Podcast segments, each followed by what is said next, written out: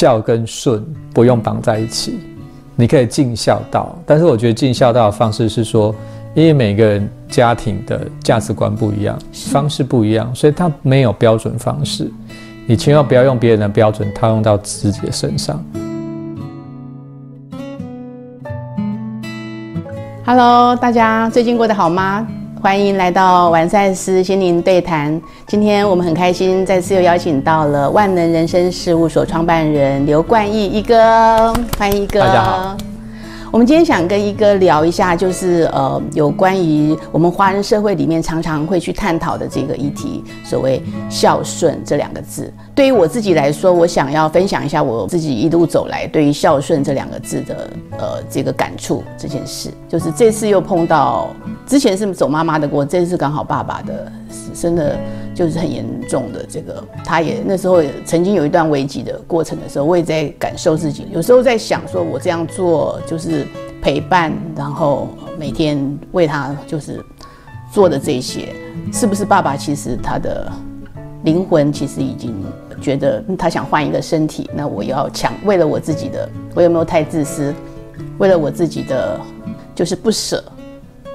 然后他可能有接收到，所以他就好在选择再再停留一段时间吧。回顾到过往跟父母之间的这个爱的连接的相处的时候。还是有很多的所谓纠结，因为，呃，上一代的教育是以，嗯，批判呐，为你好啊，这样子一直走过来的。父母的价值观里面比较有多的，嗯，面子啊这件事，所以会有所谓比较，就是我们这一代的父母很多的比较，呃，哪一个比较好，哪一个听话就如何如何。爸爸的生平是家庭能量引起的时候，我感觉到说，哦，如果我们赛斯讲的回到爱这件事的话，呃，我可以笑表达我对你的爱，跟所谓赛斯说的用感恩的方式跟爱的方式做连接。父母给你的标准，或是爱，或者是他觉得要你怎么样怎么样成为他觉得那样才是有价值的人的时候，我开始去感觉自己是不是我要的，那就不会是顺嘛。所以会有一个矛盾跟这个冲突，那个过程一直走，很多要达到父母的标准或者是价值，就像我当时创办这里，不能理解不懂，在那个你负责的前面，他背后还是有担心做不好，他必须自己来收拾，想放手，可是又 那个拉着绳子又拴着。大敢让你做自己的时候，所以我中间也在走这个过程。我在创办的过程当中，虽然我教室的他们的担心害怕，我不停的有压力，也在让我去体验如何去走到说我自己我可以笑，但是嗯，我没办法顺这件事。然后那个过程到现在，我我我现在不能说我已经做得多好，但是诶，看到有一些小小的成绩跟稳定这件事的时候，他们诶。哦，哦，原来你是这样子在做这个，然后也感觉到爸爸的明白，有懂，但虽然他是不是很理解这个产业是什么，他不这个他们爸爸呃商人嘛，所以一直是在那个产值这个思维逻辑。我觉得他这次的生病有理解到这，所以我有一点感触，就是说哦，原来如何做到孝，但我可以我可以不顺吗？这样子以前是会有矛盾。那我听到几个点，第一个，其实你言谈中你也一直在讲到说，呃，透过学习，让你了解到，我觉得你有件事做做得很好，就是你开始能够去分辨，什么是你想要的，什么是父母要加注在你身上的，这个是透过学习，我觉得你有做到一个很棒的一点，因为赛斯说我们很大的一个状况就来自于我们对于外界而来的资讯，我们是不分青红皂白。一律照单全收，尤其是如果这个人是我们生命中很重要的人，是，比如说是你的父母，是你的伴侣，是你的子女，对于他们所提出的要求，而且往往是以爱之名的时候，以爱这个名义来包装，我们会不知道怎么去拒绝他。但是我们非常非常清楚，说一份爱不是建立在这种条件的交换，那就已经是有条件的爱。真正的爱是说，我发乎我的内心，我爱你，我愿意为你做点什么。那我相信爸爸他也是基于他对你的一份爱，他愿意支持你来做这件事。但是我们要去学习做个分辨，好，我们学习之后最重要就在做出分辨。就爸爸爱里面可能掺杂一些他个人的想法或恐惧或信念，这时候你可以去接受这份爱，但是你不需要去接受从他而来的这种限制性或者是这份的恐惧。因此呢，你去回应他的时候，我觉得尽孝道是一件非常好的事情。可是同样道理，若以孝这个名义，来包装所有的事情，都要求你一五一十要照单全收，甚至要你去违反你自己的初衷，去违反你自己内在的想法或感受的时候，那就不对了。因此，我觉得尽孝道一件很重要的事情，就是要以不侵犯为原则。这也是赛斯所说的嘛。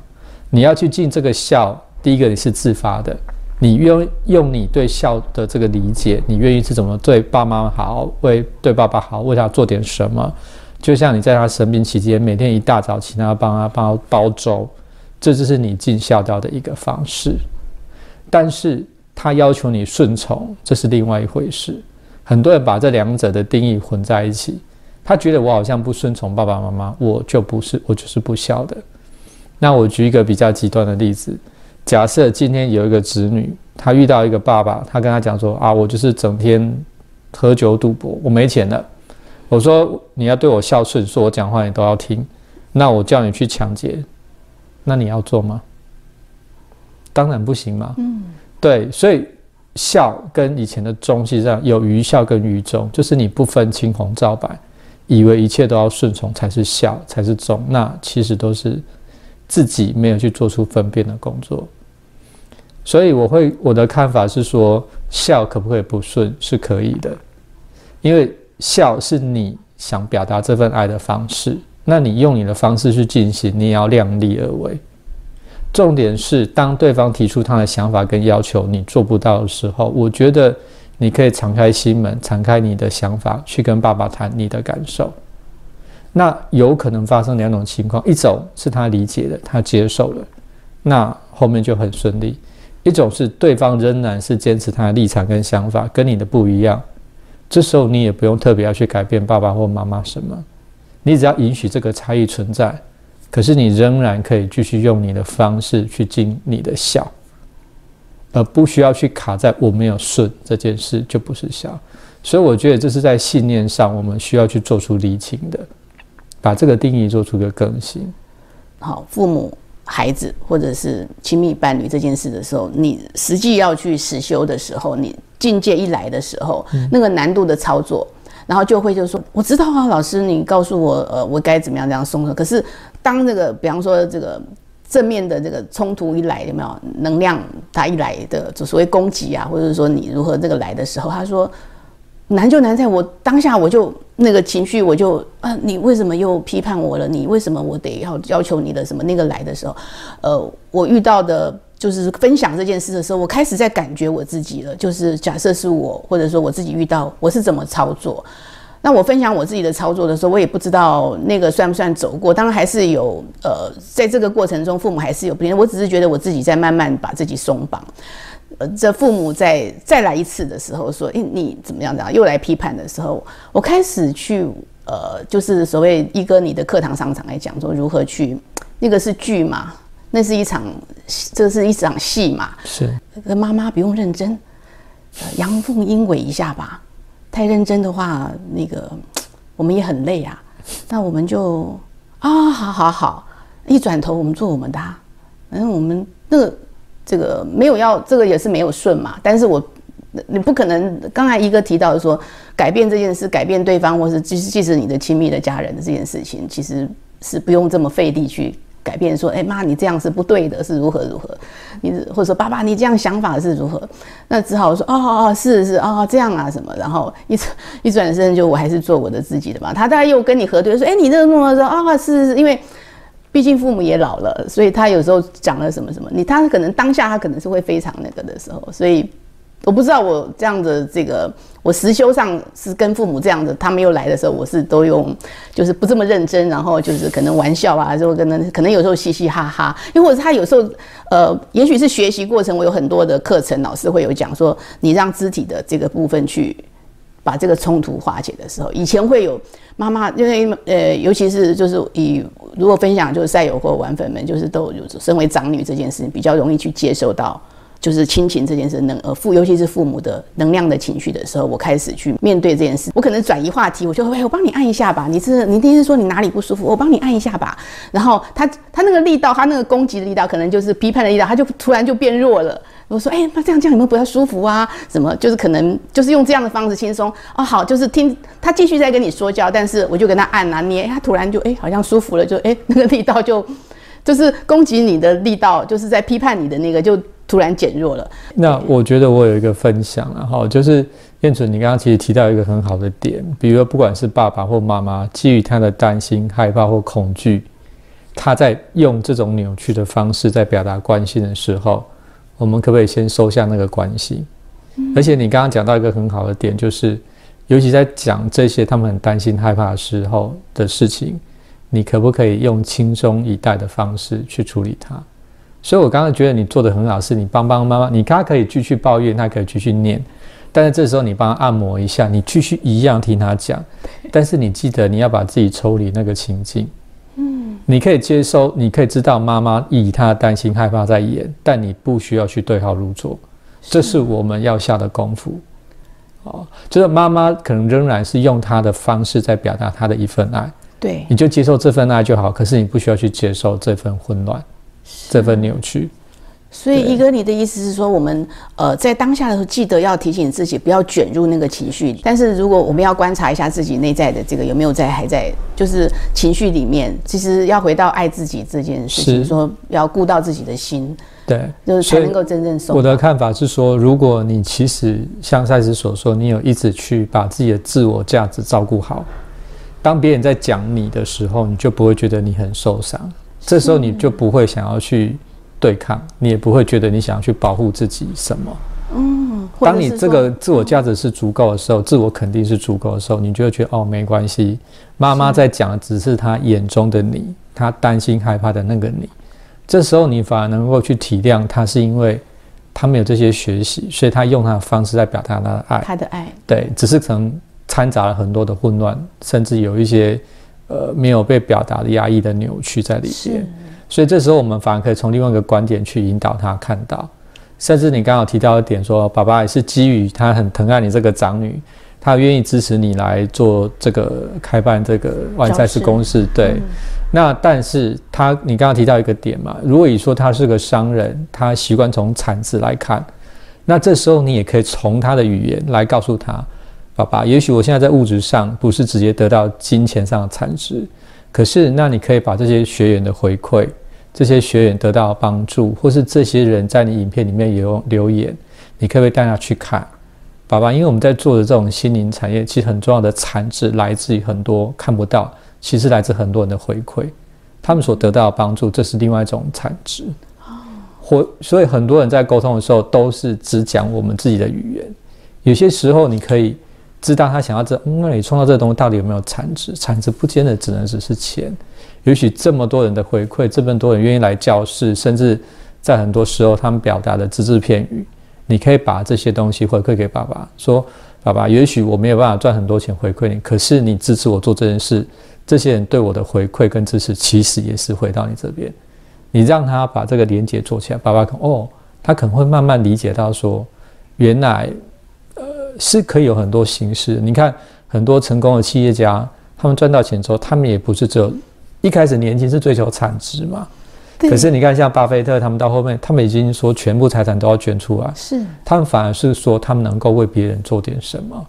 所以你也可以告诉他说，其实，呃，以他的能力或是他种种成就，他今天有办法协助你去完成这件事，这也是有靠他的帮忙嘛。对你也可以把这个部分回馈给爸爸，所以我觉得很多东西在于如何去表达。当对方在呃向爸爸在提出他的爱，他想要去理解他到底有没有帮上忙的时候，你可以用不同的方式让他知道，他其实帮了很大的忙。我觉得我可以做一点补充嘛，就是说，我觉得孝跟顺不用绑在一起，你可以尽孝道，但是我觉得尽孝道的方式是说，因为每个人。家庭的价值观不一样，方式不一样，所以他没有标准方式。你千万不要用别人的标准套用到自己的身上。然后，也许你有你很独特的方式去尽你的孝。再来，我觉得尽孝道的时候，你要一个很重要原则就是不侵犯。不管今天是不侵犯别人，你也不能侵犯你自己。最重要再来是量力而为。然后很多时候，也许别人会对你尽孝的方式有很多评论、指指点点，你要把这些放下来。你需要去关心、你需要去沟通的人是你的爸爸妈妈，这是你要尽孝道的人。或是他今天是你的阿公阿妈都没关系，你要的是跟他们表达这份关心关爱。那也许像我刚刚讲，沟通之后，也许你们会有一样的观点，或是比较一致，那 OK。可是常常很多时候，因为年纪各方面哦，或是呃教育背景等等的差异，你们还是有很大对这个理解的落差。这时候也没关系，允许这个差异的存在。你不要因此对号入座，说我今天没有照爸爸的讲，我没有照妈妈说的去做，是不是我就是不孝顺？不需要存在这样。但是你把每个人的混乱还给他自己就好了。可是你仍然是你自发的，你用你认为你怎样去尽这个孝道，你愿意去为爸爸妈妈做什么，无论如何你都可以为他去做。你不需要为了这种彼此观点的差异而卡住，甚至开始去对抗，想要试图说服对方。这是没有必要的。我觉得回到当每个人都愿意为自己负责的时候，你就不会把自己的混乱、自己的责任丢给别人。这时候就不会用用这种以孝顺为名、以爱为名去包装之后的压抑或扭曲，就不必要了。就变成是一种很纯然。我今天你是我的小孩，我愿意为你做点什么；你今天是我的爸爸妈妈，我愿意为你做点什么。出发点都是自发的。不再是被要求，也不是应该。那我想，这样在关系里面很多相处会越来越顺利。当我们每个人愿意允许不一样的人跟你同时存在的时候，很多事情就会越来越好。今天非常谢谢一哥以学习赛事的角度来跟我们分享所谓孝顺这样的议题。我们下一次会有更精彩的主题跟我们玩粉赛友们分享。谢谢，我们下次聊，再见，拜拜。